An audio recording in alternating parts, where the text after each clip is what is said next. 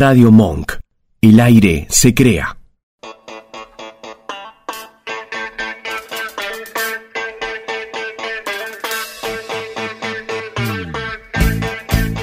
Hola, hola, hola, muy buenas tardes. Empezamos una nueva edición de Anticrítica, viernes, viernes 17, viernes 17 de marzo ¿Cómo te va Marcela Soberano? Yo estoy on fire, ¿no? Por la temperatura, básicamente, ¿no es cierto? Acá haciéndole el aguante a este hermoso mes de marzo. Muy bien, los vamos a estar acompañando hasta las 18. Ya en el próximo bloque vamos a hablar de algunas conclusiones que nos dejaron eh, la entrega de los premios a los Oscars el último domingo. Pero a este bloque se lo vamos a dedicar más a la información, no sin antes, obviamente, saludar obviamente a Ignacio Horta, Nacho Man, este, nuestro operador técnico, gestor de sonido, gerente de contenido. Y sí, la verdad que hay que saludarlo hoy más que nunca, porque el último programa fue escuchado, podemos decir, por una cumbre creativa. Ahora que se pregunta a todo el mundo por el proceso, proceso creativo, que no sabemos en qué consiste, porque la verdad la creación vendría un poquito dudamel, ¿no es cierto? Pero bueno, nosotros sí tenemos dos mentes creativas, que son Ignacio Horta y Norman Flores. Exactamente, un abrazo, saludos para ambos.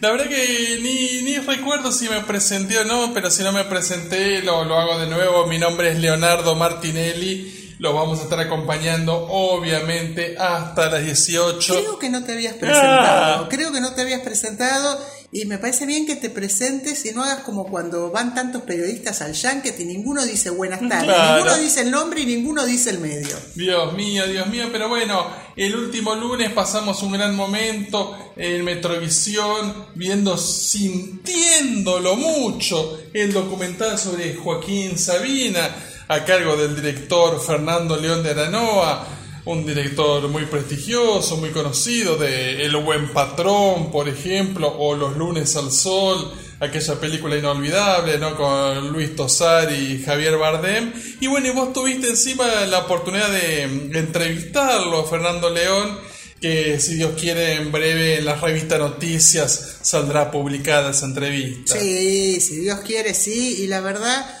bueno, algo que comentamos cuando terminé de hacer la entrevista, qué bueno es hablar con gente que sabe de cine y que vive del cine y que se interesa en el cine y en la vida y en las artes y en las posiciones políticas y en un montón de cosas que a veces parece que a la hora de hacer cine alguna gente olvidara. Total, totalmente. Así que bueno, un privilegio, esos privilegios que nos brinda la profesión. Y sí, justamente, sintiéndolo mucho, el documental sobre Joaquín Sabina ya desde hoy se puede ver en algunos cines argentinos. Desde hoy, viernes 17, están los cines para verla. Y a partir del 31 de marzo ya se verá en forma exclusiva por Star Plus Así que los que son más ansiosos y por ahí más fans de Sabina ya pueden ir a verlo desde hoy. Y algunos, si no, ya esperarán el 31 para verlo en la plataforma. La verdad que nosotros, como dije anteriormente, sí tuvimos ocasión de verlo. Muy conmovedor, la verdad que un tributo, una declaración de amor, un legado sobre la amistad todos, todos estos años que compartieron León de Aranoa y Sabina hace que realmente el documental sea muy emotivo, pasa por distintas etapas de, la vida de este gran cantante, compositor, letrista, y bueno, la verdad que está muy bueno, sí. La verdad que sí, porque mm, realmente él, es como la historia de dos generaciones, como mínimo de dos generaciones. Y de quizás es el retrato del último poeta de la canción, digamos, el último tipo que usó la poesía queriendo el cambiar el mundo, ¿no? Este, me parece que, que por ahí va la cosa y sobre todo, como dijiste vos, por el retrato de una amistad, porque ustedes piensan que esto se filmó durante 15 años, entonces es también eh, eh, el paso de, ambas vidas, de las vidas de los dos, es muy interesante el documental. Claro, acá la, gente amiga de Star Plus dice, bueno, el film es el resultado de 13 años de rodaje en los que se recorren todos los escenarios de Joaquín Sabina, públicos y privados, luminosos y ocultos. Un viaje por las claves de su vida y de su trabajo, por lo que lo, por lo, que lo mueve, por lo que lo inspira y por lo que le duele, desarrollado siempre a partir de situaciones vivas y compartidas entre Joaquín y Fernando, porque acá, claro, vale aclarar, Fernando León de Granoa no solo está como director y guionista, sino que está presente, aparece mucho en cámara y hace como una suerte de entrevistador también. Exactamente, porque dice que él en un principio nunca había pensado en aparecer en cámara. Pero dice que permanentemente Sabina le decía, pero sumate, habla, decí. Y entonces ahí se dio cuenta que la manera de hacer el documental era reproducir una charla. Una charla que dura 13 años. Exactamente. Son unas dos horas que dura más o menos el documental. Pero la verdad que está muy bueno. Hoy en día, bueno, ya la verdad que el documental este, se, hacen ya de formas tan elaboradas que poco tiene que enviarle al cine de ficción. Y este es un excelente ejemplo de alguien que habitualmente hace ficción como León de Aranoa. Se pudo volcar al documental y a lograr una, una gran película. Claro, y digamos la verdad que muchas veces cuando nosotros buscamos cosas para ver en las plataformas, no las cosas habituales que vemos todos, digamos, este, si tenemos que elegir entre una ficción y un documental, muchas veces nosotros nos, nos tiramos al documental porque pensamos que quizás las cosas que conectan más con las personas eh, terminan siendo más relevantes. Exactamente. Y bueno, ¿qué dice acá en la gacetilla Fernando León? Dice, esta película es un extraño privilegio que como cineasta quisiera compartir con el público. El de pasar un rato a solas con Joaquín cuando no es Sabina. Hace ya 13 años comencé a rodar con él, a acompañarlo en su día a día, en los ensayos, las giras y, su, y en su entorno para retratar al artista en sus mejores y peores momentos y su personalidad tan ligada a su obra y a su creatividad ha sido muy divertido, afirma Fernando León de Aranoa, director de la película. Así que sí, ya sea desde hoy si la quieren ver en los cines o si quieren esperar el 31 para verla en Star Plus, de nuestro lado no queda más que recomendarles esta propuesta. Totalmente, no es una película, eh, digamos, eh, cuando se hace un documental sobre un cantante o sobre un actor, a veces es difícil escaparle a eso de dejarlo en el bronce todo el tiempo. Me parece que esta es una película que deja traslucir más a la persona que a ese relato de manual. Sí, totalmente. Además, una, una vida tan rica, ¿no? La verdad, de, de su tiempo de sexo, drogas y rock and roll, a este hombre ya de setenta y pico de años, que bueno, obviamente está en otra etapa de su vida, con esa picardía y esa sabiduría tan característica.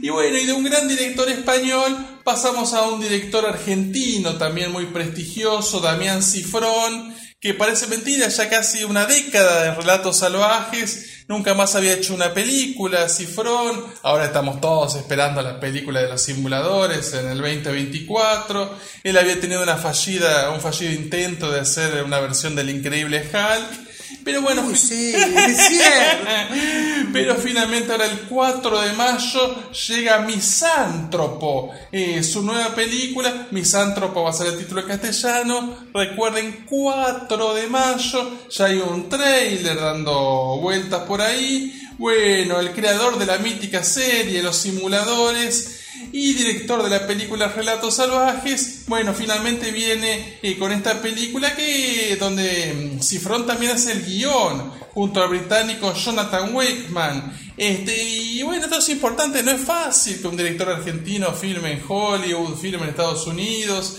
Bueno, tenemos el caso de, Andy Muschietti con lo de It, pero bueno, no, no es tan fácil llegar. Y bueno, en este caso Cifrón ha tenido una gran oportunidad. La protagonista es esta actriz Shailene Woodley, conocida principalmente por Big Little Lies, la, serie de HBO, y con el gran Ben Mendelssohn. Eh, Conocido por Spider-Man. un actor muy prestigioso que, por ejemplo, hacía de villano en Rogue One, aquella película sobre la saga de Star Wars que habían protagonizado Felicity Jones y Diego Luna, eh, un actor muy, muy prestigioso, de Killing Them Softly, Mátalo Suavemente con Brad Pitt, en fin, un gran actor que seguramente acá debe estar muy bien. Un actor muy de actores, todos los actores aman a Ben Mendelssohn. Claro, tanto Ben Mendelssohn como Shailene Woodley, los dos hacen de policías en esta historia que tienen que, bueno, atrapar a un asesino serial, nada más y nada menos. La dirección de fotografía también es de un argentino, Javier Juliá, que ya había trabajado en Relatos Salvajes, justamente con, con el amigo Damien Cifrón. La banda de sonido lleva la firma del legendario Carter Barwell, que hizo muchas de las películas de los Coen, ¿no? Como Barton Fink, Fargo, El Gran Lebowski y bueno, la, la gran película ganadora del Oscar, ¿no? De, de los Cohen, Sin lugar para los débiles. Las mejores. Y sí, la, prácticamente las mejores, sí. Eh, bueno, una sinopsis. Baltimore, la noche de Año Nuevo. Un feroz ataque producido por un único hombre deja un saldo de 29 muertos y ni una sola pista. El, Eleanor Falco, que es el personaje de Shailene Woodley, eh, bueno, es una mujer policía que es reclutada por el FBI, eh, por el personaje de Ben Mendelssohn, para integrar el equipo a cargo de identificación y, y, captura del homicida. En inglés el título es To Catch a Killer, es un título por ahí más acorde, porque bueno, lo que tiene que hacer es eso, atrapar al asesino, básicamente. To Catch a Thief es To Catch a Killer. Tal cual, tal cual. Del griego misos, odio, y anthropos, hombre, eso es misántropo, título castellano, que siente rechazo o desconfianza por la especie humana. Gusta como yo, más o menos. la aversión puede ser leve, manifestándose en actos de crítica social y aislamiento, o severa, con tendencia a la autodestrucción y a la destrucción de los demás. En casos extremos, la misantropía ha conducido a asesinatos en masa, así que bueno, muchas expectativas para ver esta película que se estrena el 4 de mayo, así que tenemos un mes y medio más o menos para verla, pero bueno, ya estamos, estamos atentos, así que una buena propuesta para lo que queda de este 2023. Y bueno, un primer bloque con Sabina, Fernando León de Aranoa, Cifrón, Ben Mendelssohn, ya no sé qué más quieren, qué más nos pueden pedir. Y la verdad que nada, pero nosotros nos quedamos igual aunque no nos pidan. Y no, y bueno, y antes, antes, antes de irnos, este, de, para irnos para escuchar la música y después volver al bloque siguiente, obviamente, aquí en Anticrítica. Bueno, si se quieren comunicar con nosotros, ¿cómo tendrían que hacer? Mira, tienen que escribirnos a arroba anticrítica-bajo. Vos decís, ¿En dónde? Bueno, en Twitter, nos pueden escribir en Instagram. Mm. En Instagram hay varias personas que nos escriben para reírse de Dominguito. No. Sí, esto lo voy a tener, eh, esto lo, voy a tener que decir. Hay prestigiosos dramaturgos, gente que anda dando vueltas por ahí, que se ríe con las locuras de Dominguito. Sí, yo lo único que voy a decir, eh, quiero dejar algo en claro, porque esto puede llegar este, a tribunales, por ahí hay que recurrir a un Pérez Ríos. Ah, bueno, bueno. Eh, sí, la segunda temporada de División Palermo yo veo un personaje basado en Dominguito, vamos a tener que hablar, o en Bradford, o en Tuerquita, sí, sí, porque vamos a tener que hablar con el señor Gustavo Koroski, Ernesto Koroski, Lili Malce Koroski y toda la familia Koroski que, bueno, no sé, que nos esperen ahí, que nos esperen en los tribunales de la Valle.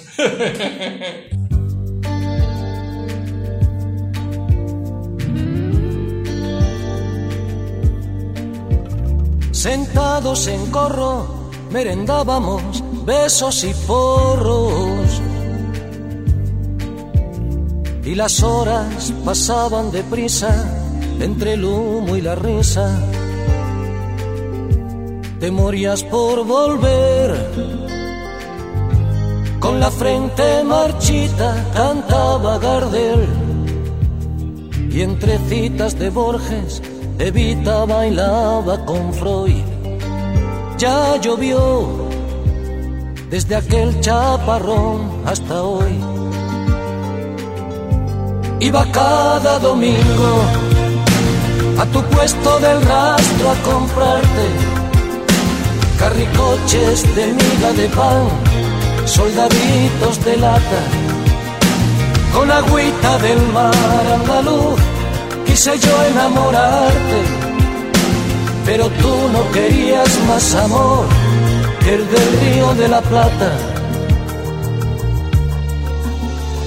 Duró la tormenta hasta entrados los años ochenta. Luego el sol fue secando la ropa de la vieja Europa. No hay nostalgia peor que añorar lo que nunca jamás sucedió. Mándame una postal de San Telmo, adiós, cuídate. Y sonó entre tú y yo el silbato del tren. Iba cada domingo a tu puesto del rastro a comprarte monigotes de miga de pan, caballitos de lata, con agüita del mar andaluz, quise yo enamorarte, pero tú no tenías otro amor que el del río de la Plata.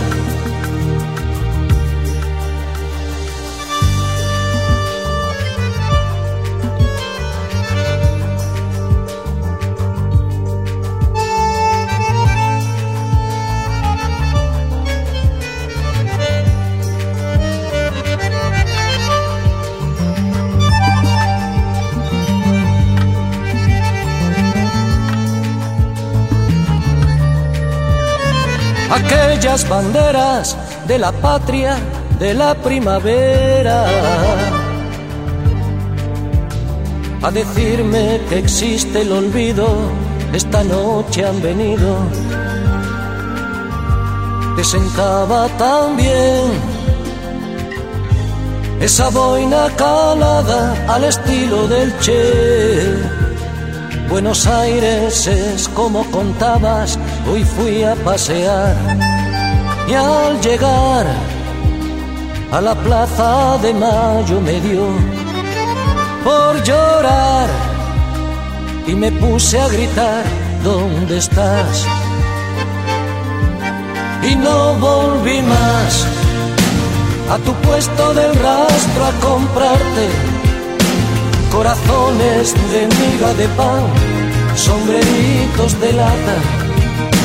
Y ya nadie me escribe diciendo, no consigo olvidarte.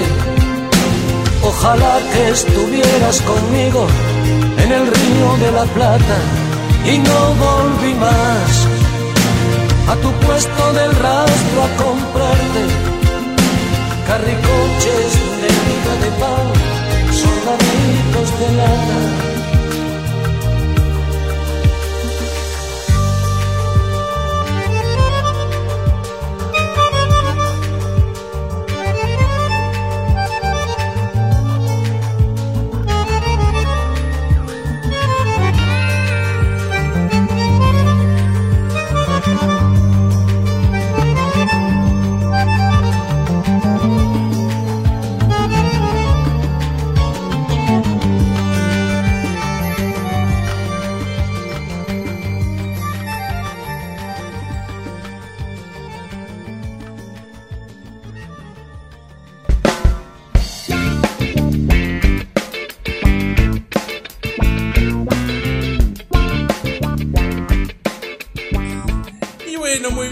Anticrítica, continuamos acompañándolos hasta las 18 y sí, ya el momento de hacer nuestro balance de lo que quedó de los premios Oscar. La verdad que ya no hay mucho que agregar de lo que veníamos hablando las semanas anteriores. Aquellos que escucharon los últimos programas de Anticrítica, bueno, verán que no tuvieron demasiadas sorpresas. Nosotros habíamos dicho, era un número puesto que iba a ganar todo en todas partes al mismo tiempo. Solo faltaba ver cuántos premios iba a ganar. Nosotros decíamos entre 5 o 7. Bueno, fueron 7 premios. Una noche histórica, para sobre todo para los que siguen las estadísticas. Lo que pasó el domingo no había pasado nunca en 95 años de historia de los premios Oscar. Esta película ganó tres premios actorales, como ya a esta altura todos saben, para Jamie Lee Curtis, para Michelle Yeoh y Ki Kwan, este, que ya eso sí había ocurrido con un tranvía llamado Deseo y con Network, Poder que Mata, pero esas películas no, no habían ganado el Oscar a la mejor película. Por lo tanto, lo que pasó el último domingo fue algo inédito. Esta película no solo ganó los tres premios actorales, sino que ganó mejor director eh, para los Daniels, mejor película, mejor guion original y mejor montaje. Así que bueno, algo inédito y que bueno, terminó siendo una gran fiesta para todos los involucrados. No tenemos mucho más para agregar. No, tenemos para agregar porque en realidad venimos acá a vanagloriarnos, ¿no es cierto? venimos a vanagloriarnos de que nuestros pronósticos fueron correctos y de que lo que nosotros veíamos que iba a pasar terminó pasando. Y para sorprendernos de que muchos colegas y gente del palo no sabemos qué competencia del Oscar veían. Veían cosas rarísimas que era obvio que no iban a ocurrir. O sea, hay que leer medios internacionales, hay que leer a los que saben. Hay mucha gente que se especializa en pronosticar o el Oscar y que son gente que realmente son profesionales serios. Acá nosotros nos llegó a pasar, no, no vamos a comentar, llegó a pasar que una persona de este país, un recomendador, llegó a decir que los premios se iban a dar ocho categorías por adelantado ocho horas antes de la transmisión. ¿Ustedes se imaginan un premio que se basa en el suspenso, en la intriga, en saber quién va a ganar, que vaya a anunciar ocho categorías ocho horas antes? ese premio fue eh, los Oscars este año por el cambio de horario en Los Ángeles, arrancaron un poco más temprano, a las nueve de la noche si se cumplía lo que dijo Javier Ponzone, uy, perdón, no, no le habíamos mencionado, pero, pero che, dijimos sin nombre, eh, tendría que haberse entregado ocho categorías a las, a las a la una de la tarde. A la una de la tarde, mientras ustedes estaban comiendo el asado sin chinchulines, porque con este calor no se puede comer chinchulín, chorizo, nada. Mientras estaban comiendo ese pollo asqueroso sin piel a la parrilla, ahí iban a ver, tener que ver todas las categorías que habían ganado. De locura, pero bueno, había gente que dice muchos disparates. Igual acá por para citar a Horacio Pagani, tampoco es que nosotros hacemos un tiro al pichón. Este, nosotros lo veíamos venir esto porque la verdad que este año fue muy fácil. No, no, no, ni siquiera hubo tanto mérito por ahí de nuestra parte con lo que respecta a todo en todas partes al mismo tiempo. Esta película había ganado premios con los guionistas, con los directores, con los actores. Había ganado todo. Con los productores, claro. Así que si ya venía ganando todo el mes anterior, obviamente el día del Oscar no se iban a dar vuelta. Todos los que habían votado iban a volver a votarla. Eh, elemental, Watson. Pero claro, yo no entiendo. Eh, yo vi toneladas de personas que decían, ¿cómo? No, no ganó nada. Eh, los espíritus de la isla no ganó nada. Pero ni el BAFTA había podido ganar, chicos. Ganó si no me dan el frente el BAFTA. Ni los BAFTA habían podido ganar. ¿Por qué diablos iban a ganar el Oscar? Digamos, eh, uno tiene, tiene que ver. Después acá ah, también había eh, algunas, eh, algunas propias versiones. Este, eh, había gente que hacía versiones propias más raras que las que hace Dominguito de los temas populares. Este, me dijeron, no, no, no, porque Argentina en 1987 ganó muchísimos premios importantísimos y la verdad que no, la verdad hay que decirlo que no. Los antecedentes no nos favorecían en lo más mínimo porque solo había ganado el Globo de Oro, que sabemos que es un premio cuestionado por corrupción, este, racismo, y, y otras todos los sismos que se le puedan poner al lado. Entonces no era un premio tan legítimo. Eh, había perdido, digamos, no había ganado ningún premio importante en ningún festival clase A. Solo había ganado los Goya. Solo había ganado los Goya, que la verdad que nosotros mandamos eh, Condorito, la Tortuga Manuelita también gana el Goya. En general lo ganan películas argentinas. El Goya es raro, el año es una excepción, el año que no gana una película argentina. Así que la verdad nuestros antecedentes, y si nos vamos a guiar por las ganas, no, por las ganas sí, uno tenía ganas de que ganen. Pero bueno, los antecedentes nos estaban diciendo lo contrario. ¿No? Sí, después, obvio, el suspenso sí podía estar en las categorías de los actores, y sacando actor de reparto, que era clavado, que andaba aquí, y Juan. Sí, después había mm, cierto suspenso, porque hasta que no abren el sobre no sabés, pero sí había por ahí una disputa entre Michelle Yeoh y Kid Blanchett, que bueno, finalmente como todo fue para todo en todas partes al mismo tiempo, se decantó obviamente por Michelle Yeoh. Después, bueno, por ahí la gran disputa de la noche era entre Austin Butler y Brendan Fraser. Pero bueno, obviamente hubo más amor para Brendan Fraser que para Austin Butler. Fue la, noche del amor. Eh, creo que fue una noche más signada en serio por lo que por la conexión que les despertó las películas que quizás por las bondades de esas películas o por lo que contaban las películas. Después podemos discutir en algunos casos qué, qué pasó. Yo creo que sí, que en el caso de Brendan Fraser la gente eh, quiso ese comeback, eh, Hollywood ama los comebacks. Ese en particular la gente estaba muy a favor. Yo empecé a sentir eh, mucho tiempo antes este, una gran presión para que ganaba Brenda Fraser por parte del público. Me parece que bueno, este, eh, se dieron dos casos eh, opuestos, digamos. Todo en todas partes al mismo tiempo, se había estrenado ya hacía un año. Elvis también pero todo en todas partes al mismo tiempo fue creciendo y Elvis quedó en la memoria en todo ese año, es como que no pudo crecer, no pudo despegar. Después, bueno, habría que ver si a los norteamericanos les gusta que Elvis lo haga, eh, la película de Elvis la dirige un australiano, no sé, son tan raros los yankees. Muy bien, después, bueno, otra disputa que había entre las actrices de reparto, que había tres candidatas, Kerry Condon, Angela Bassett y bueno, y Lee Curtis, obviamente acá también lo de todo en todas partes al mismo tiempo terminó eh, decantándose a favor de Jimmy Lee Curtis. Pero ahí sí que realmente debe haber estado muy reñido, porque Angela Bassett fue vestida como para agradecer el Oscar y pobre debe estar vestida así en la casa todavía. Sí, total, totalmente. Este, y después por otro lado yo creo que sí, que bueno, en realidad si es por comeback, bueno, no solo fue lo de mm, Brendan Fraser, sino también lo de Kihui Kwan, el chico de Indiana Jones y... Hubo un operativo nostalgia, en Claro, general. Indiana Jones, el Templo de la Perdición y los Goonies. Este, bueno, ahí ya fueron dos casos. Y si vos sumás lo de Brendan Fraser, Kiwi Kwan, Michelle Yeoh y Jamie Lee Curtis, ganaron, bueno, por un lado dos mujeres de 60 para arriba. Eso hay que destacarlo. Atención, revistas. No, como en las tapas no ponen a gente que tenga eh, ya 38, te dicen, "Mm, 38 está al límite.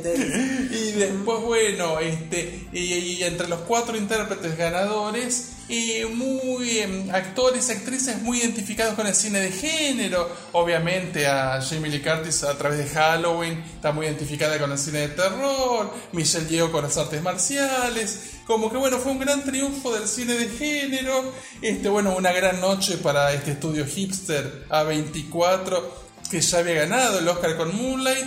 Pero si vos tomás los siete premios de mm, todo en todas partes al mismo tiempo y los dos premios de The Whale, bueno, nueve premios en total. se. Nueve Oscars se llevaron los pibes de A24. Nueve Oscars. Y después, bueno, la verdad que de nosotros esto lo medio lo habíamos preanunciado. Había 10 películas nominadas al Oscar, a la, la mejor película, ¿no? Valga la redundancia.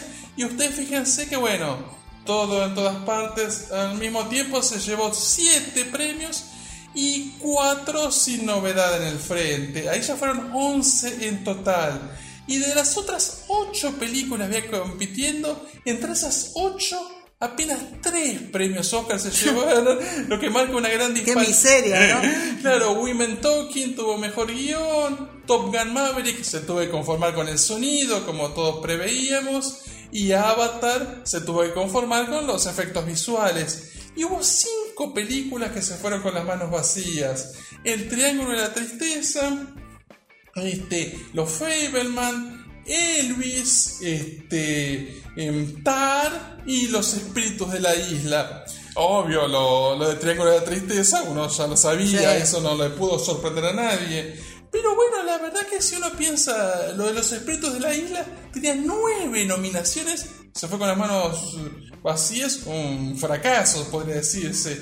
Ocho nominaciones tenía Elvis, tampoco nada. Siete la O sea, película- no le dieron ni el vestuario a Elvis.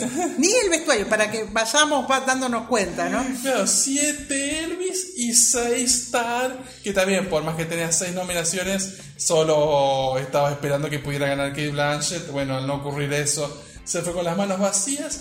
Y bueno, esto no sé si no, no implica por ahí. Hubo otros años que sí, que hubo más, que fue más repartido el Oscar y más salomónico. Pero no sé si son demasiadas 10 películas. No sé si no habría que volver a 5 Sí, como yo era extraño a las cinco originales. por eso, porque esto demuestra que después eligen las dos películas y el resto no pasa nada. Y después otra cuestión, y esto no lo decimos por, porque perdió Argentina en 1985, va a haber que mm, un poco también analizar el tema de la película internacional. De unos años a esta parte, desde que hay 10 títulos a la mejor película, en general empiezan a entrar películas Sí. extranjeras. Bueno, ya pasó con Parasite, que en su momento metió el doblete, pasó con Roma, con Drive My Car y ahora con Sin Novedad en el Frente. Cuando una de esas películas logra estar entre las 10 nominadas a mejor película y encima por ahí tiene otras nominaciones también, como bueno en este año que Sin Novedad en el Frente tenía 9 nominaciones, ya medio que la película internacional pierde la gracia. Porque bueno, es lógico que va a ganar eh, la que estuvo entre la- las 10 de mejor película. Suspenso nulo. Es, eso es una categoría que no existe. Claro que en este caso, bueno, le tocó a los alemanes de Sin Novedad en el Frente. Como que realmente, sí, ya no, no, digamos, sí, esto pasó el año de Roma, pasó el año de Parasite, viene pasando casi todos los años. Lo van a tener que replantear porque si no parece como que, bueno, por un lado, queda como que, bueno, Sin Novedad en el Frente, una gran película, Obvio, no le da para que la premien como la de película del año. Te queda como un premio consuelo, película Sí. internacional. Parece que le bajaron el precio. Y para el resto de los competidores no es justo, digamos, no tienen ninguna chance de Es un ganar. trago amargo para todos los involucrados, para el que gana y para los que pierden, para todos. Sí, pues eso, eso también no sé si no habría que revisarlo, pero bueno, veremos. Este, pero bueno, en principio que quedó este balance, este, dentro de todo, más allá de las preferencias, este, no, no, no terminó estando tan mal que gane todo en todas partes al mismo tiempo. Esto lo hablábamos con Marce cuando concluyó la ceremonia. Eh, Está bien, la película puede tener sus defectos y virtudes, pero bueno, se intentó premiar una nueva narrativa, una nueva forma de contar. La verdad que bueno, el premio a montaje es de una justicia extrema. Tan- el montaje es todo en esa película. Y después lo del guion, más allá de gustos, ¿saben lo difícil que tiene que ser hacer un guion como el de todas, en todas partes al mismo tiempo, con todo lo que pasa en esa película? A veces por ahí medio caótico, si se quiere, pero bueno, eso hay que llevarlo al papel, hay que escribirlo, tampoco está tan fácil. Ya por el nivel de dificultad creo que también el guion era justo.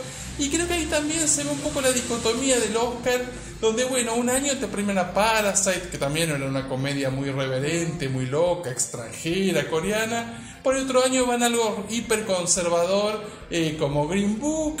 El año pasado fueron algo como Coda, más tradicional, y ahora este año fueron a esto más rupturista, más allá que también entre Coda y mm, todo en todas partes al mismo tiempo podemos encontrar el núcleo de la reivindicación de la familia, ¿no? Sí, eso, eso la verdad que está. Y después lo otro que quizás este, habría que pensar es que mm, algunas temáticas cambian, algunas maneras de contar cambian, pero hay algo que no cambia, que es lo que a veces los críticos no logran entender. Lo que no cambia es la conexión con las personas. En todos los últimos Oscars, con películas diversas, siempre se premió a películas que tengan una conexión con el espectador.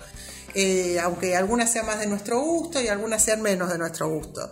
Pero todas las películas que se premiaron tienen un impacto emocional. Eh, no, realmente han sufrido las películas más frías, han Sí. sufrido las películas más mentales, eh, De las han más cerebrales. han sufrido todo ese tipo de películas. Quizás eso sería la línea de todos estos últimos años de lo que se ha premiado. Este, lo que se busca es eh, el contacto, el impacto emocional. Por eso también eh, yo creo que, bueno, que, que se premió a Brendan Fraser, ponele.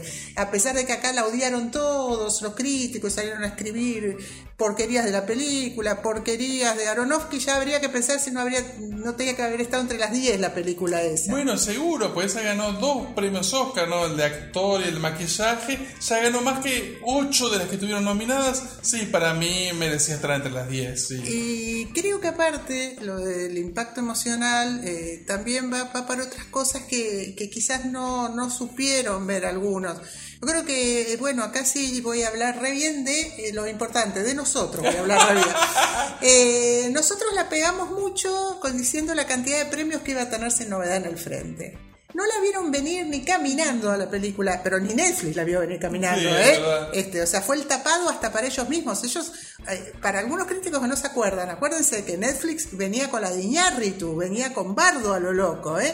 Eh, la de Adam Sandler, ellos tuvieron Glass otras películas. Onion. Glass Onion, Buah, Dios mío, no quiero decir cómo olvidarla, pues sí, sí, más vale ni recordarla. Este, ellos venían con esos, esos eran sus caballitos.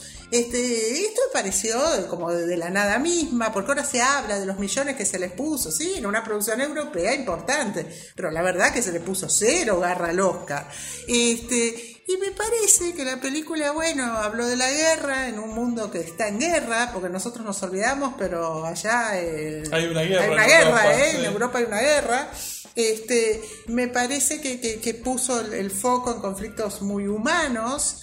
Eh, muy bien, muy bien retratados, con, cine, con altas dosis de cine, no es una pavadita que, que uno ve en la televisión. Este, y me parece que ni siquiera se dieron cuenta que, esta película iba a tener más de un Oscar. sí, pues encima, bueno, tuvo cuatro premios y la verdad que sí, bueno, el de película internacional más que merecido, era la verdad que la mejor. Después, bueno, por otro lado, este, eh, bueno, la fotografía estupenda, esa fotografía merecía ser premiada. Acá hay gente que está en miope que dijo, pero por favor, ¿cómo va a ganar mejor fotografía? No sé cómo pueden pensar eso. Después, la verdad que tenía un gran diseño de producción también, y bueno, y la banda sonora era estupenda. La banda sonora era estupenda, estupenda. El que vio la película no podía dudar de que iba a ganar mejor música original. Y la verdad que bueno, eh, estuvo muy bien que ganara Sarah Pauli por Women Talking, una actriz y directora muy guionista, muy querida en Hollywood, porque la, la, vieron trabajar desde chiquita, desde adolescente, es para reivindicar una figura así. Pero si hubiera ganado guion adaptado sin novedad en el frente, también hubiera sido justo. Yo creo que debe haber estado cabeza a cabeza. Sí, por eso es una película que realmente es una gran película, de las mejores que estuvieron en este premio Oscar. Y bueno, una gran noche para Netflix también, porque los cuatro premios de Si no en el frente, se suban al premio de Guillermo del Toro y Pinocho, y uno de los cortos era de Netflix, el de los elefantitos. Exacto. Así que bueno, seis premios.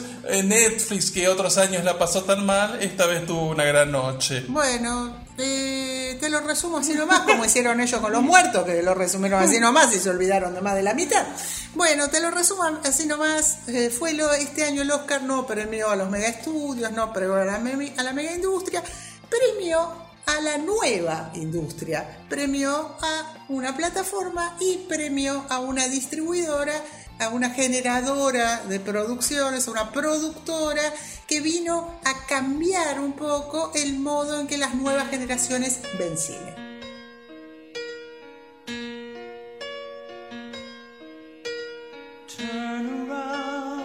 Every now and then I get a little bit lonely and you're never coming around. Turn around. Every now and then I get a little bit tired of listening to the sound of my tears. Turn around. Every now and then I get a little bit nervous that the best of all the years have gone by. Turn around. Every now and then I get a little bit terrified and then I see the look in your Turn eyes.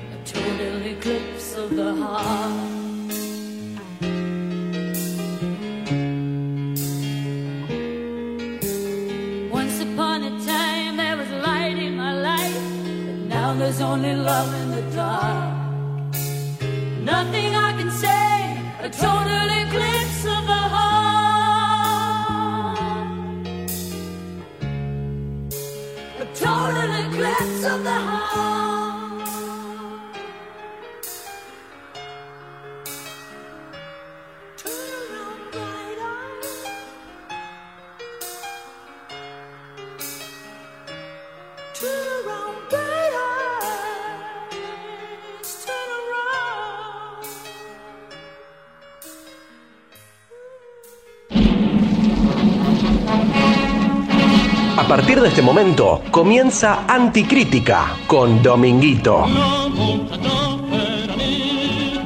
Producido y conducido por Dominguito, Dominguinho, Little Sunday, Piccola Domenica, con la colaboración de sus columnistas Leonardo Martinelli y Marcela Soberano.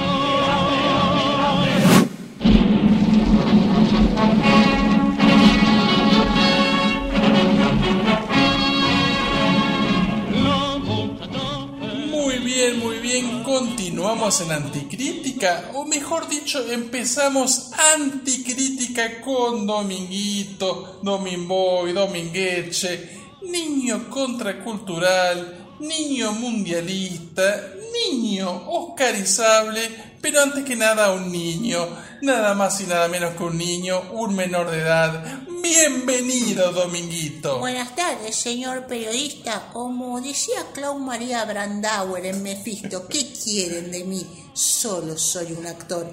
Y yo digo, ¿qué quieren de mí? Solo soy un niño. Muy bien. Ay, acá me gritan, qué viejo choto, ¿te acordás de Clau María Brandauer? Pero la puta madre, che, no se puede ser cool. Bueno, ¿qué te trae por aquí, Dominguito? ¿Por qué me traen desgracia? Menos mal que no me preguntás, eh, ¿qué tal, Dominguito? ¿Cómo andás? Porque, viste, que- ¿Qué tal, Dominguito? ¿Cómo andás? ¿Y ¿Cómo querés que me vaya?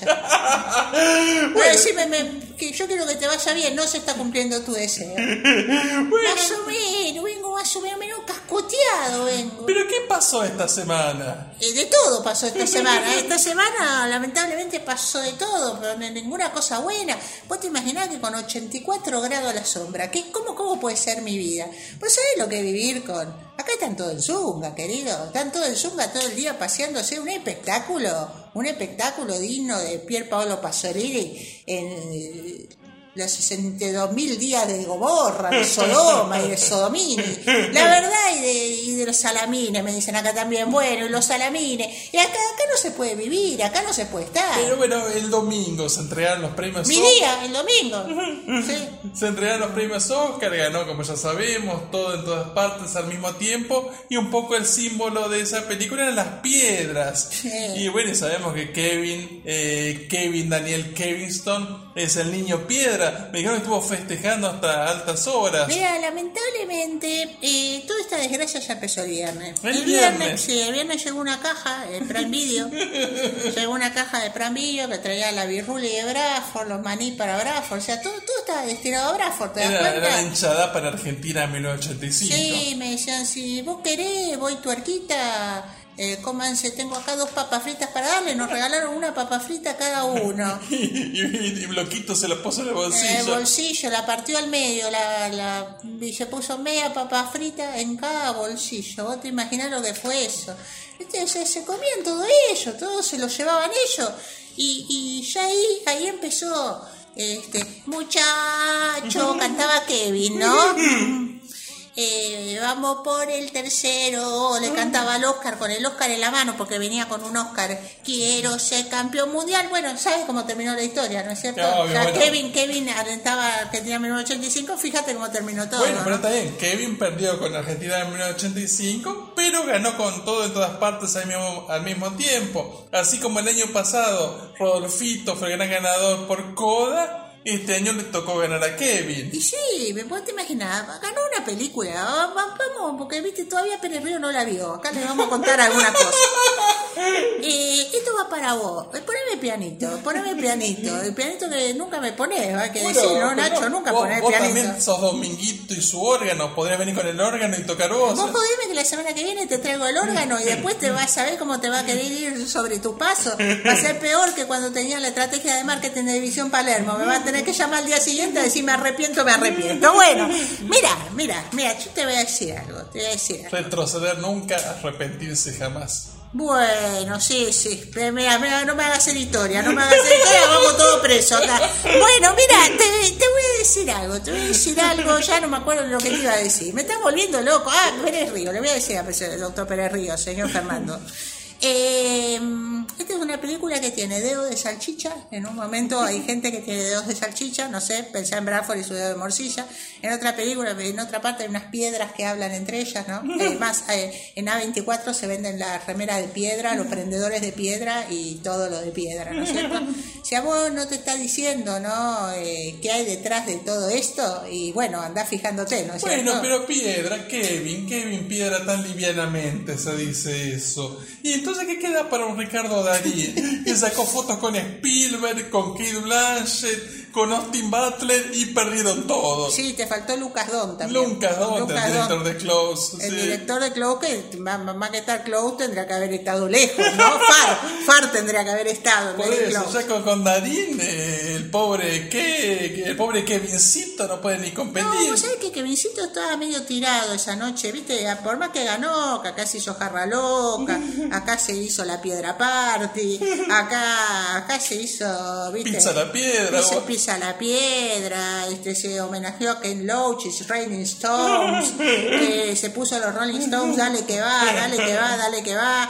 Eh, acá se hicieron atrocidades, igual yo que visito lo de pronto lo, lo vi sentado, eh, hijo de puta en mi sillón estaba sentado. Ah, muy mal. Con el brafigato al lado, viste el brafigato ya con los ojitos chiquititos, entrando a la Huescardón mal, mal, mal, ¿no es cierto? Y como el gato de Sabina. Elvis. Elvis, Sabina tiene un gato que se llama Elvis, que es igual al brafigato. Y también tiene un vaso de whisky, Elvis. Me hizo acordar también un poco a la manera en la que nosotros vivimos, Bueno, ¿no? pero ¿qué le pasaba a Y Kevincito? estuvo mal porque me dijo, amigo, amigo, amigo, amigo, Ricardo más piedra que yo, amigo, yo siento que esto es un Oscar inmerecido, amigo, amigo, amigo, amigo, le voy a hablar a Ricardo, hola Ricardo, Letano y la otra pelotuda, la modelo pelotuda que tenés sentada al lado, la de Infovale, que puso que puso que Kate Blanchett se escribe con K y una sola T. ¿Está con la pelotuda esa? Decime si necesitas ayuda, amigo, amigo, amigo, así podemos fundir ya ahora las 23 categorías, amigo, amigo, amigo, amigo. Ay, ay, capaz fundiste menos porque se dieron ocho antes, ocho horas antes. No sé si te enteraste, lo leí lo de Ponzone, amigo, amigo, amigo. Sí, no, no, yo estoy, yo estoy alfabetizado, soy uno de los pocos que está alfabetizado acá. Eh, amigo, porque me quedé mal, me quedé mal porque él fundió a mucho más candidato que yo.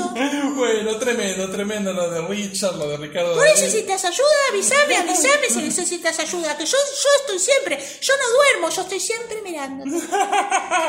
Pero bueno, además del, del tema de los Oscars los festejos, bueno, eso fue hasta el domingo. Después la semana ya arrancó el día lunes y tengo entendido por lo que se me ha comentado que no sé si vos o Bradford o los dos juntos o alguno de los niños, algunos de los otros niños eh, fueron a alguna privada, puede ser. ¿Cómo, cómo fue ese tema? Sí, fuimos a varias privadas el lunes A ver, y a casi ver. terminamos privados de nuestra libertad. Sí, sí, fuimos A ver, contame un poco. a varias privadas. Eh, primero, bueno, fuimos a la privada de Sintiéndolo Mucho. Sintiéndolo mucho, gran película de Fernando Leona de Aranoa, documental sobre la trayectoria y la vida de Joaquín Sabina. Y un ídolo para Brafo, ¿viste? Porque Brafo me dice... Primero me dijo, hola lindo, ¿cómo estás? Bien, muy bien. ¿Cómo te va, Bradford? A mí siempre bien, a mí me va siempre bien, porque yo, yo te voy a decir que yo ya estaba cebado. Yo ya estaba cebado porque yo el viernes había ido al Teatro Regio y me dijeron, pasa, pasa muñequito que estás regio, gordito, estás regio. Fuiste a ver El Satiro. Fui a ver el satiro, exactamente, y entré, ¿y a quién me encontré en el teatro? ¡A Benautis! me encontré con Benautis, con mi representante. Alejandro Verón. Ay, él estaba sin saco y cuando me vio a mí me dijo, ay, está tan elegante con el tank top y tu saquito. Yo tenía un saquito torerita, ¿viste? Tipo torero. Hay que ser torero, dejarlo abrazar en el hue- Y así, ¿viste? Chaquetita de torero corta fucsia, ¿viste? Ajustadita, ajustadita y abajo unos shortcitos. El primer torero en short de la historia. Y unos patines así, eh, también, todos bordados con dorado, bordados con luces. No sé lo que era. No, impresionante, pero bueno, como dijo aquel participante en la orgía, ordenemos no, por favor, este, así que bueno, eh, Ah, ay, qué susto. No, yo pensé que ibas a decir como Beruti, que me dijo, mira, esto, esto es un quilombo, esto es un cogedero de gatos.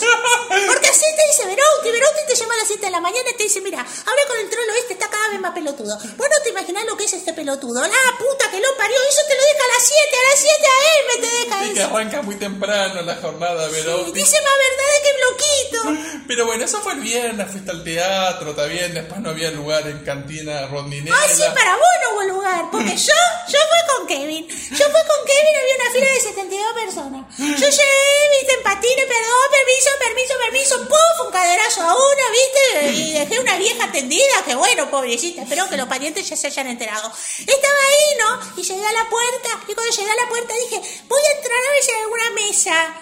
Y, y- y vi que me miraban como a la cara. No me miran como a la cara porque somos dos niños. Claro. Este monstruo de jardinerito es un niño también. Y bueno, entonces yo entré, viste, yo iba con mi gato. Yo entré con, con mi gato. eh, con- con- gato. Sí, sí, sí, yo entré con mi gato. Cada viajete tenía otro gato. Yo entré con el mío. Y entonces, cuando entré, entré, me dijeron, ay, Bradford, no hay mesa. Y yo dije, no importa. Y ahí desmayé. Hiciste de más. Ahí se desmayó con el gato y con Kevin. Arrastré a Kevin, uno de los tiradores de jardinero. Lo tiré también a Kevin. Desmayo, desmayo. Y yo decía, ¡oh! ¡oh! Gritaba, necesito una parrilla. ¡oh! Una napo con ¡oh! frita. Una napo con frita. Y ahí me sentaron en una mesa. ¿Te imaginas? Levantaron a cuatro viejos, me sentaron a mí. Y ahí dije, ¡ay! Ya reaccioné. Me quedé sentado con, con Kevin y con el gato. Traímos unos, trajimos unos amigos. Y dijimos, che, mirá, los llamamos a los pungas, los llamamos a los pungas. Hola, punguita precioso, morochito, marroncito de mi corazón. Vayan a la, a la puerta, que hay una fila de 72 boludos que están esperando con la billetera abierta. Y eso hicimos una noche hermosa. No, pizzetita, frulita y fisulita tuvieron mucho trabajo esa Sí, noche. la verdad que sí, la verdad que después estaban tan agradecidos, besos, abrazos, me dieron todo y vinieron a comer a nuestra mesa y pagamos con la recaudación que hicieron ellos. Mira qué bien, mira qué bien. Y vino Verouti también a comer, te y vino Tolomé y nos ordenadas. Bueno, las caras medio desorganizadas. Por el alcohol, porque hacía calor y corría el alcohol. Está bien, pero bueno, volvamos. Eso fue el viernes. Ahora el lunes, dominguito. Me hablabas de que hubo privadas el lunes. Sí, lamentablemente sí. A ver, bueno, contanos un poco, Nos si querés. Fuimos, había tre- 48 grados. Llegamos a Metrovisión. Sintiéndolo mucho. Sintiéndolo mucho llegamos a Metrovisión. Eh, y bueno, estábamos sentados ahí, Bradford y yo. Ustedes dos solitos Eh, estábamos esperando, ¿no? A ver qué colegas venían. Claro. Y estábamos sentados, Bradford y yo. No, no vino No, nadie.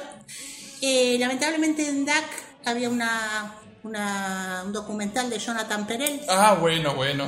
Eh, previo a la retrospectiva que le va a hacer su amigo y chupaculo, el señor Diego, Brothers. Brothers. Diego Brothers, el chupaculo profesional.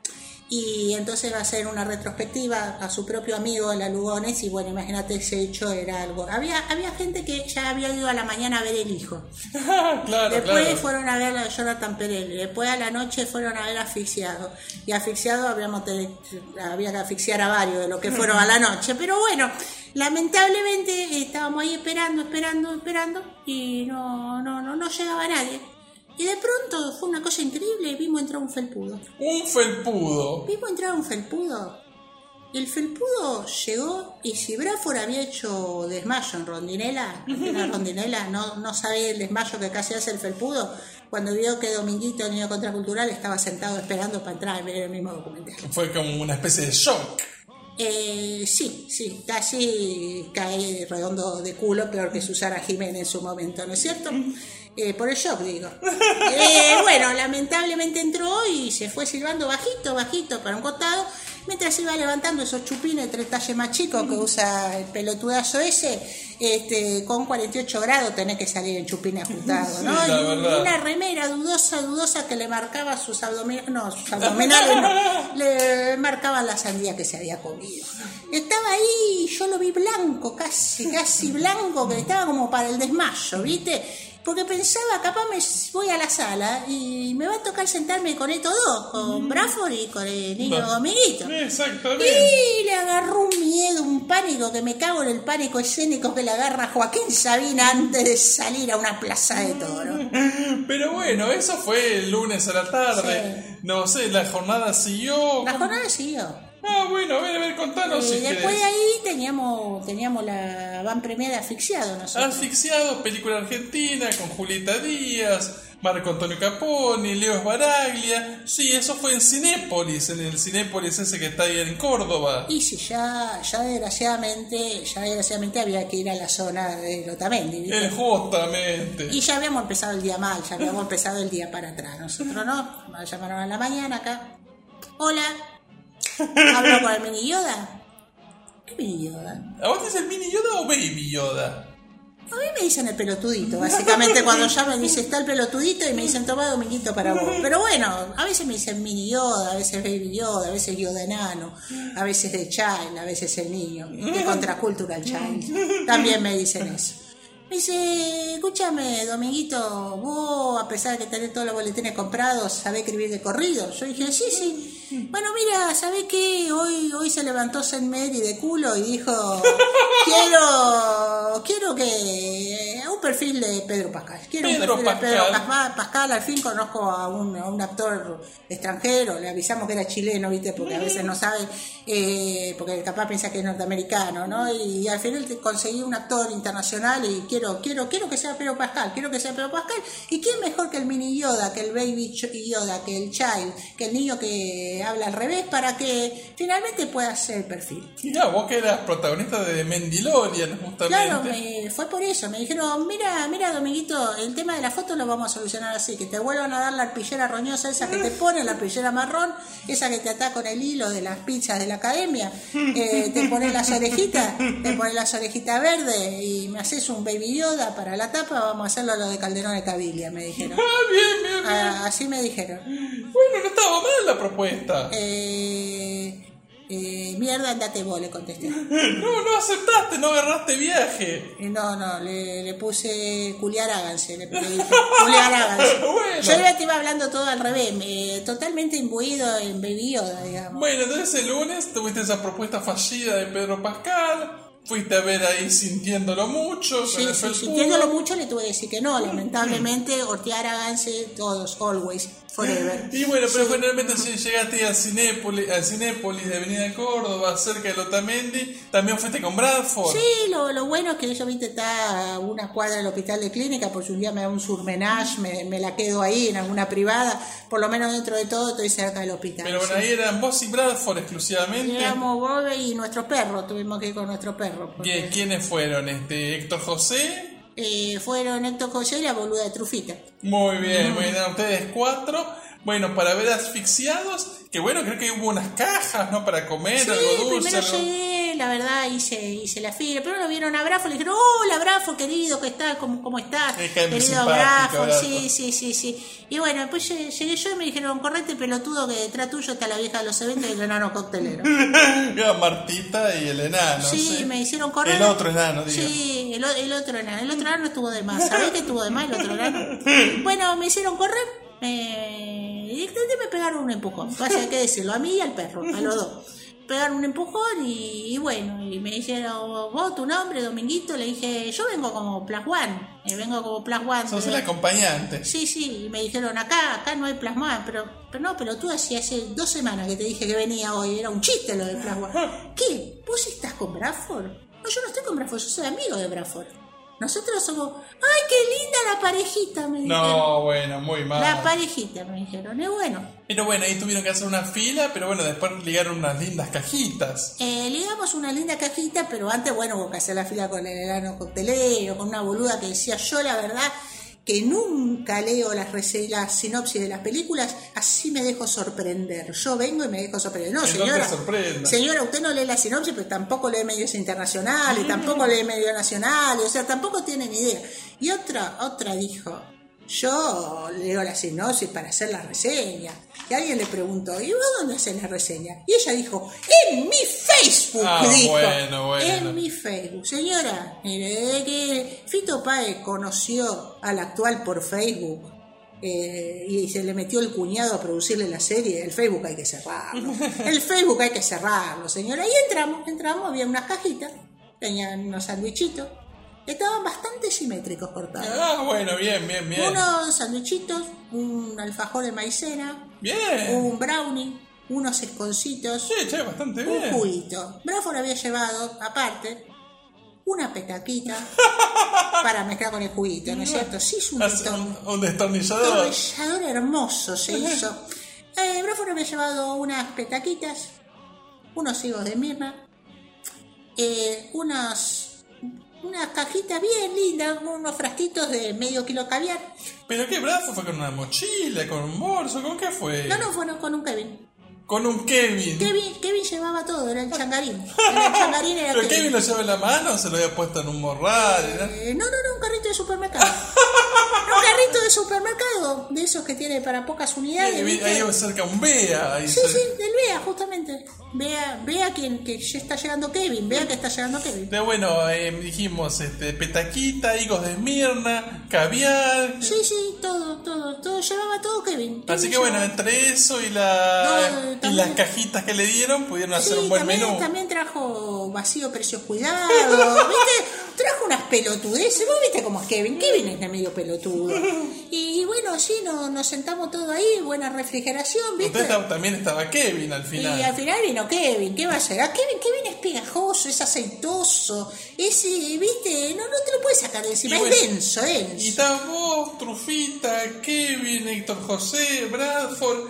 Los cinco consiguieron, eh, sobre todo con todo lo que llevaban, sentarse todos en la misma fila. Sí, lamentablemente, bueno, Kevin se tuvo que sentar a UPA de, Gabriel Imparato. de Gabriel Imparato. La, la verdad yo no lo quería decir, ¿viste? Porque Gabriel Imparato es amigo de la casa. Bueno. Pero bueno, se tuvo que sentar arriba de Gabriel Imparato, que obviamente con la impunidad que lo caracteriza, lo hacía pasar por su hijo. Claro, bueno. Ya les presento a mi hijo, Kevincito, mi hijo, y todos le decían, es igual, igual a vos, pues son tan pelotudos que lo veían parecer. Ahora, lamentablemente, pasé por el kiosco de diarios, que gerencia el señor Gabriel Imparato, y ya lo he visto vestido con jardinerito. Esto es una grave denuncia que, bueno, quiero hacerla, ¿no? Porque si no es hoy, se van a enterar mañana. Bueno, pero para hacer un lunes a la noche no la pasaron tan mal. Comieron, bebieron, vieron una película. Claro, pero después salimos, después primero eso, no pasaron tan mal, pero hubo que ver una película. Eh, vos pensás eso, ¿no es cierto? Hubo que ver una película, después salimos de la película y bueno, había una caja que estaba medio media, ¿viste? Y dice que vos también habías sido de la película y vos me dijiste, mira, Dominguito, se te está rompiendo la caja. Eh, tirala y listo. La caja valía 20 mil pesos lo que tenía adentro. Vos me decías, tirala y listo. Y yo agarré a Kevin y lo metí en un container. Vos me dices, tira, tira lo que te molesta, me dijiste. Yo lo agarré a Kevin y Kevin, Kevin gritaba, ¿viste? Señores, señores, amigos, amigos, amigos, amigos que vienen con la recolección de residuos. Amigos, amigos, amigos, estoy acá.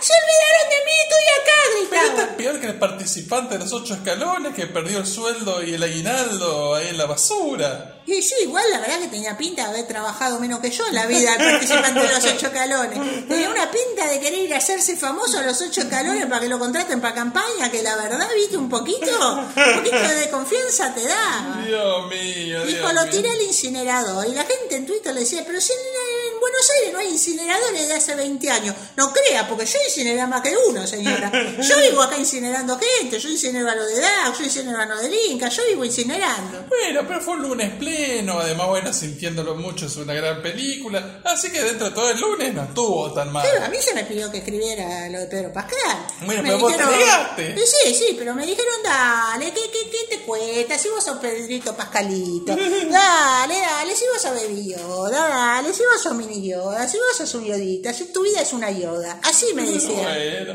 y bueno, no sé si queda algo más ya en este bloque, si pa- pasó alguna otra penuria, si hay algo más que quieras comentar. Mira, a mí lo que me molesta, esto ya que estamos lo, lo vamos a hablar, ¿viste? Esto lo hablo mucho yo con mi socio, con Ignacio Horta. Ah, socio. bueno. No, ¿quién es tu socio? Después de 20 años ya. Bueno, qué manera de ningunear, señor Ignacio Horta, ¿no? Esto estamos, mientras nos sentamos y hablamos sobre qué vamos a hacer con el espacio de mala lengüita, viste que este año vuelve con todo, y a mí ya se me garantizó abrir y cerrar la fiesta de Radio Monk por escrito, Y se ¿no? podrá quedar un espacio vacío, pues malas lenguas, sí, abrió, estuvo en el medio, cerró la fiesta, y bueno. Me dijeron, no, este, necesitamos vos para seguir viviendo. Mini Yoda, Yodita, Enanito, Baby Yoda. Y bueno, yo le dije, está bien, está bien, dale que va, yo estoy para vos, vos sabés que yo soy de fierro. Mientras estábamos, mientras estaba, me dice, sos de madera, me están gritando acá, más que de Como fierro, sos de madera, sos, sos Pinocho. Que acá me quieren decir como que yo soy mentiroso, como que yo me inventé los boletines, Muy mal. como, como que yo estoy especulando con unos boletines en portugués, ¿viste? Para el secundario. Acá se me dicen muchas cosas. Y más Pero, se me pero- dice, bueno, vos hoy no hiciste guioncito, Dominguito.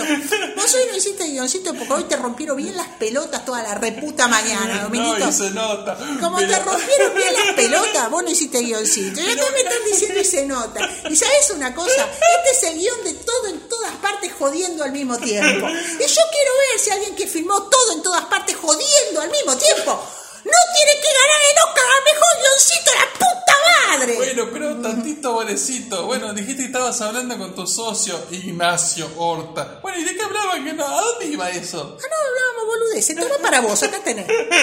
Bueno, entonces ya está, este bloque ya terminó. Sí, este bloque ya terminó porque yo quiero que termine, porque yo estoy esperando a mi Oscar, porque yo hice todo en todas partes jodiendo al mismo tiempo, porque yo, yo soy un pobre niño contracultural argentino.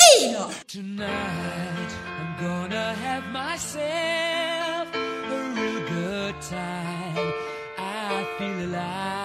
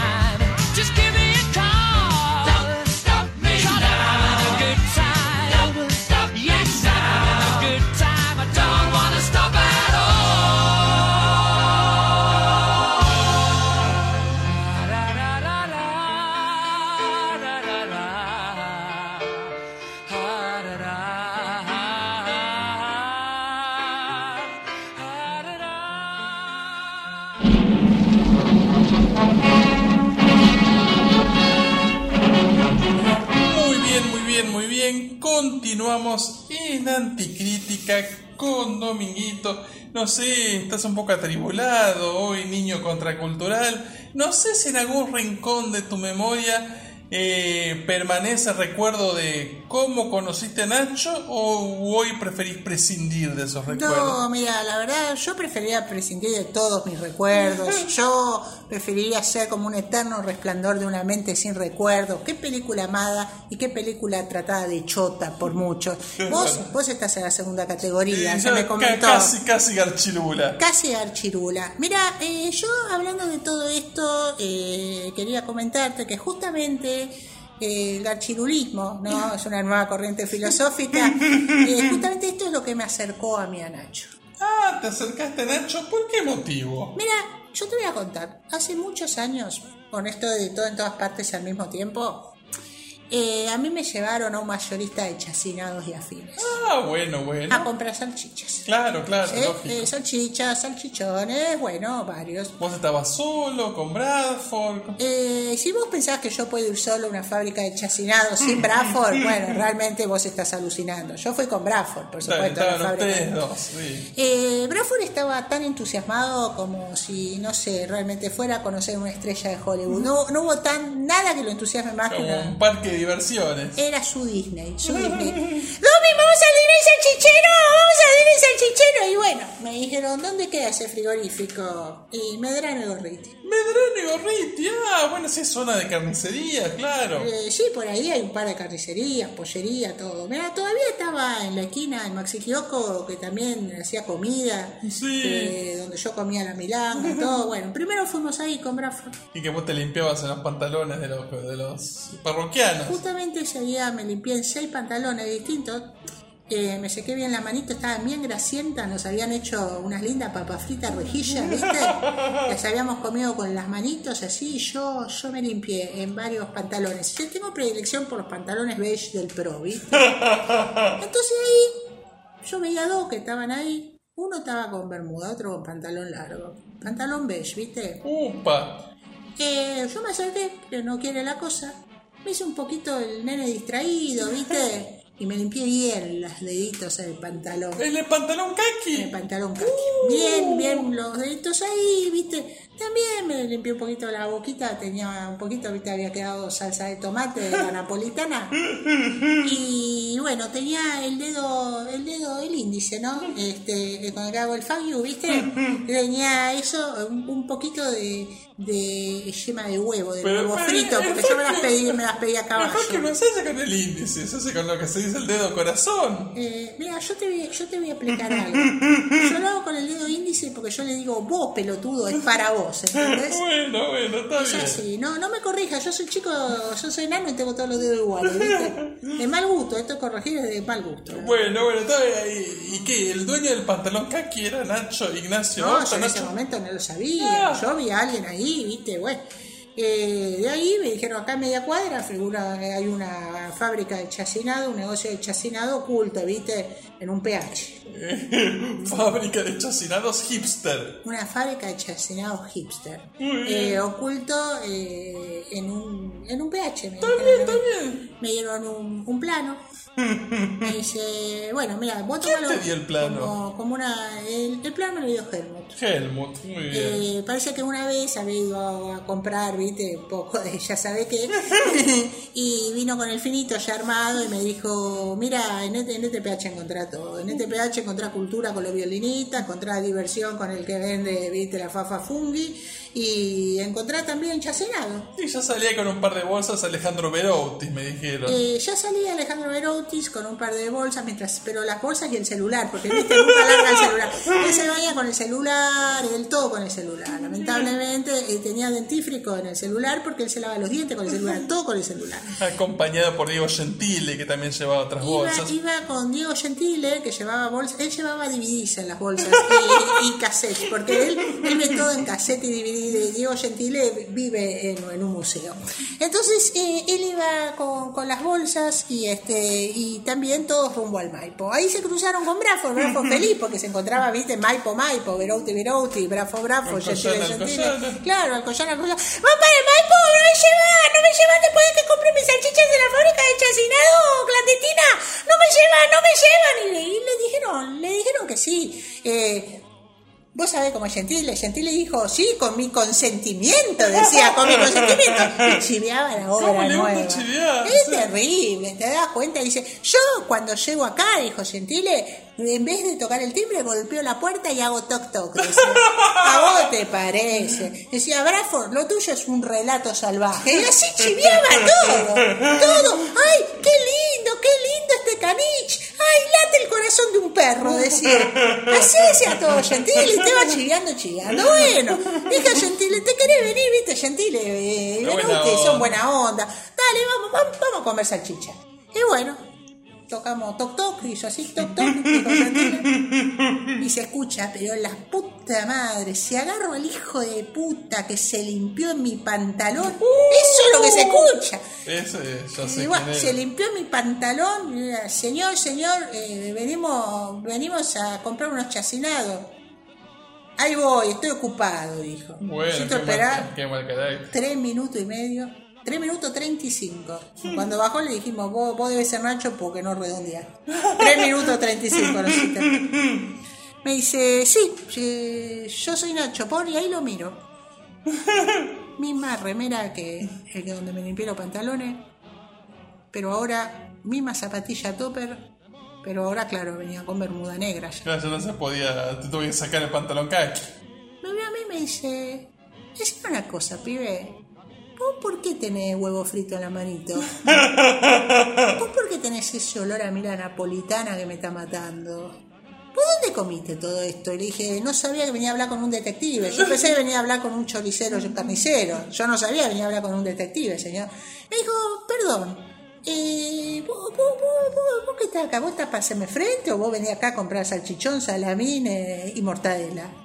Le dije, capaz que las dos cosas, capaz que yo soy un pibe guapo, capaz que yo tengo acá, tengo acá mi banda, yo capaz tengo a Gentile y a Verouti, que son dos tipos, ¿viste?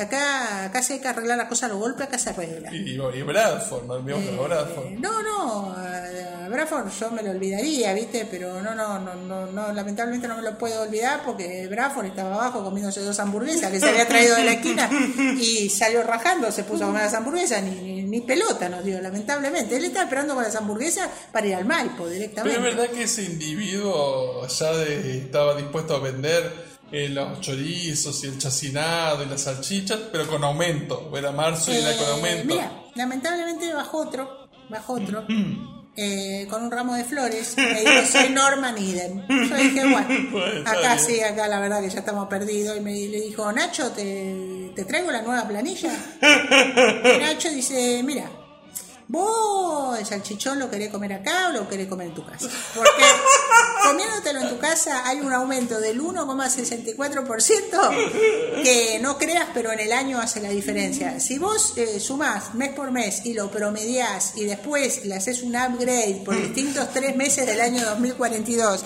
y eso lo dividís 4.966,66666 infinito, esto te da una diferencia de 113 pesos con 62 centavos anual. Anual, estamos hablando de diferencias anuales, me dijo. Bueno, tremendo. Eso le dije, le dije, no, mira, ¿sabes qué? Eh, embolsame el salchichón y, me lo como en casa y a mí me dejan de romper las pelotas, le dije yo. Bueno. Dale, dale, dale, hagámoslo así. Después de esa negociación tan salvaje, creo que llegó el momento del circulito de la muerte. Y mira, la verdad entró Veroutis y dijo, ¿sabe qué? De- dejen, dejen, dejen que estos funden chacinado Monkey, nosotros nos vamos a la chota. Muy bien, Bueno, muy bien. Y así, Una así, linda historia. así se fundó Chacinados Monkey. ¿Y cuándo se fundó Radio Monk? Al día siguiente, cuando los chacinados ya no sirvieron para nada. Está bien, está bien, me Se parece. intoxicaron cuatro violinistas. Comiendo los chacinados, se intoxicaron cuatro violinistas y bueno, y se- también la de las víboras, que en paz descanse. Dios Por eso, por eso se terminó el programa. Comieron salchichón en mal estado. ¿Qué se le va a hacer? Son cosas Algún que, día sí vas a ver la verdad, lamentablemente. son cosas que pasan, pero bueno, no sé, tenemos canción en el día de hoy. Eh, mira, no sé, yo no me hago responsable en lo más mínimo, no, no tengo nada que ver. Vos sabés que yo soy un niño con mucha paz interior, yo soy un niño que no quiere crear nuevos enemigos, que no quiere crear cosas, y como acá hay algún niño combativo que tiene problemas de clase, yo te lo voy a traer, si te A parece. ver, a ver. Hola, señor periodista. Estoy un poco mal por el calor. ¿Cómo le va? Bien, bloquito, tuerquita, ¿cómo te va? Acalorado estoy porque la ola de calor me genera violencia anticheto. Un, dos, tres. Ultraviolento. Bueno, pero no sé, después este es el momento de la canción que suelen cantar Dominguito, a veces Bradford. No sé qué hacemos por acá en este momento. Vengo a cantar, vengo a decir que puedo ser un gran intérprete, señor. Y bueno, ¿y qué canción vas a cantar? Una canción que es una versión de un original de Sandro. Ah, muy bueno. Dame fuego. Oh, gran tema, gran canción, Dame Fuego.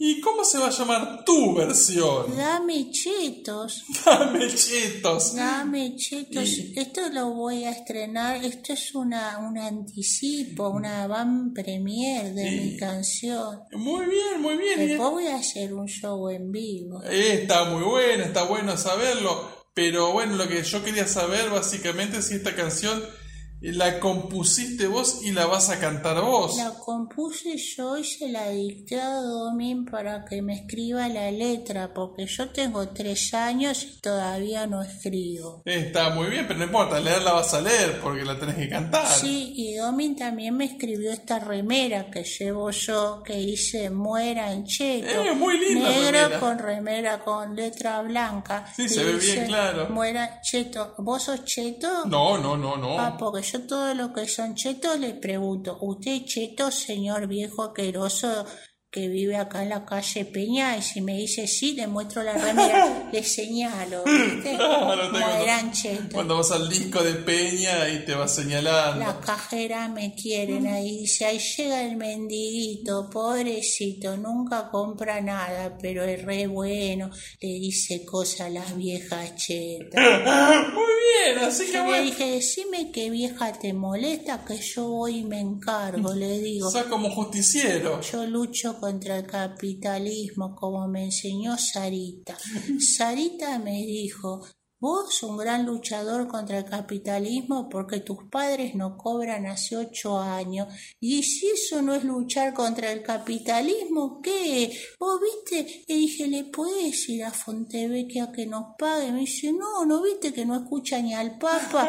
Fontevecchia se acerca al Papa porque no lo escucha. Mirá si te va a escuchar a vos, loquito. Bueno, está bien. Un saludo al Papa Francisco. 10 años de papado, no, no es para cualquiera. Pero bueno, Iglesia y Estado, asuntos separados. Me lo dijo Domini, me lo dijo Maestra en Fuga y Norman Flores. ahí tienes razón, es Entonces verdad. yo no sé si festejar, señor periodista. Pero bueno, no ¿Vas a venir a mi show cuando... Y vos, si vos me invitás, voy. Sí, vamos a hacer un estadio al aire libre ahí, vamos a cortar toda la calle de la Trinidad y vamos a hacerlo ahí en el estadio. Pero después los taxistas se me quejan de que hay cortes en la ciudad. Vamos a inaugurar el estadio Marcelo Gotinelli frente a la Trinidad. Está bien. Va a haber show de Cande, de Mica, de Momi Jardina. Y pensé uno quiere comprar una gaseosa, va a haber botellas para... En lata,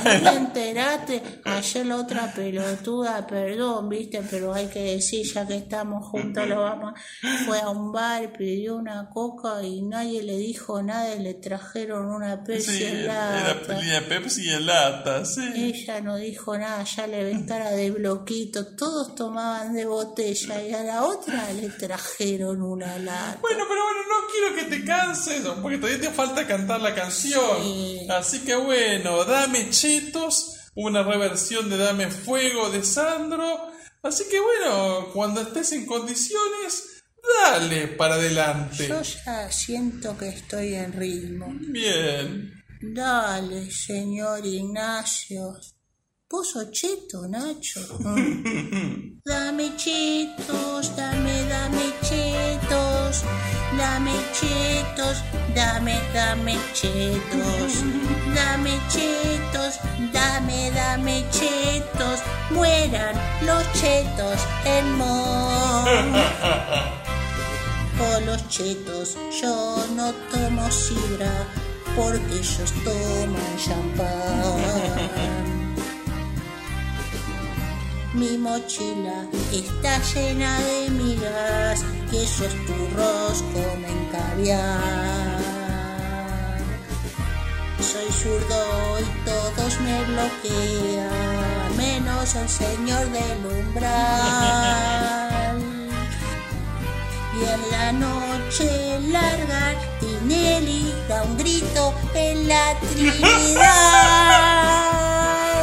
Repite, dame chetos, dame, dame chetos, sí, dame chetos, dame, dame chetos, vamos Bloqui, dame chetos, dame, dame chetos, mueran los chetos en Mon. Y ahora repite de vuelta.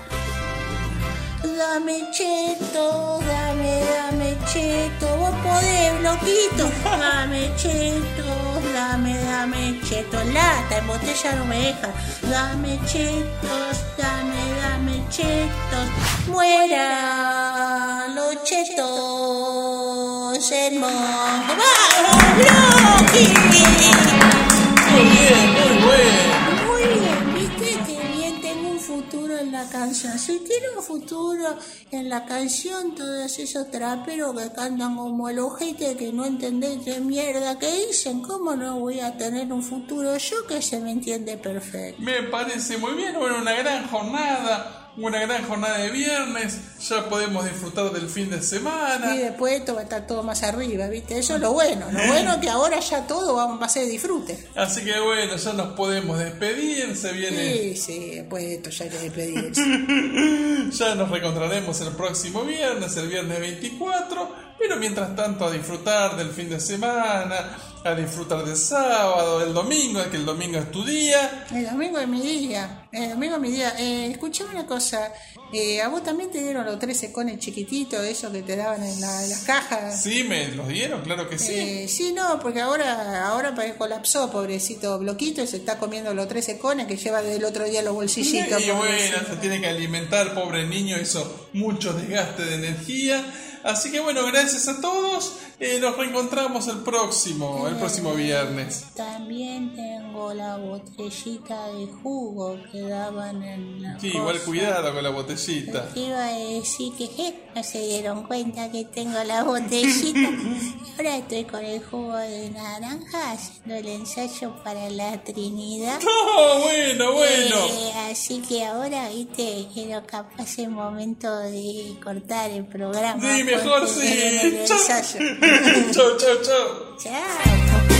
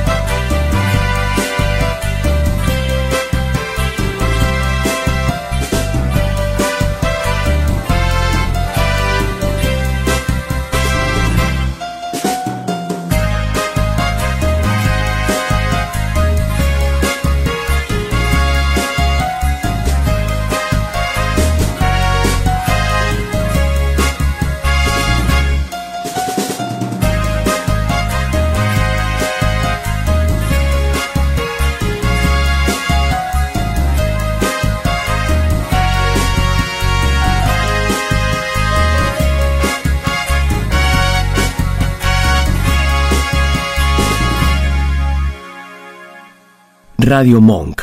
El aire se crea.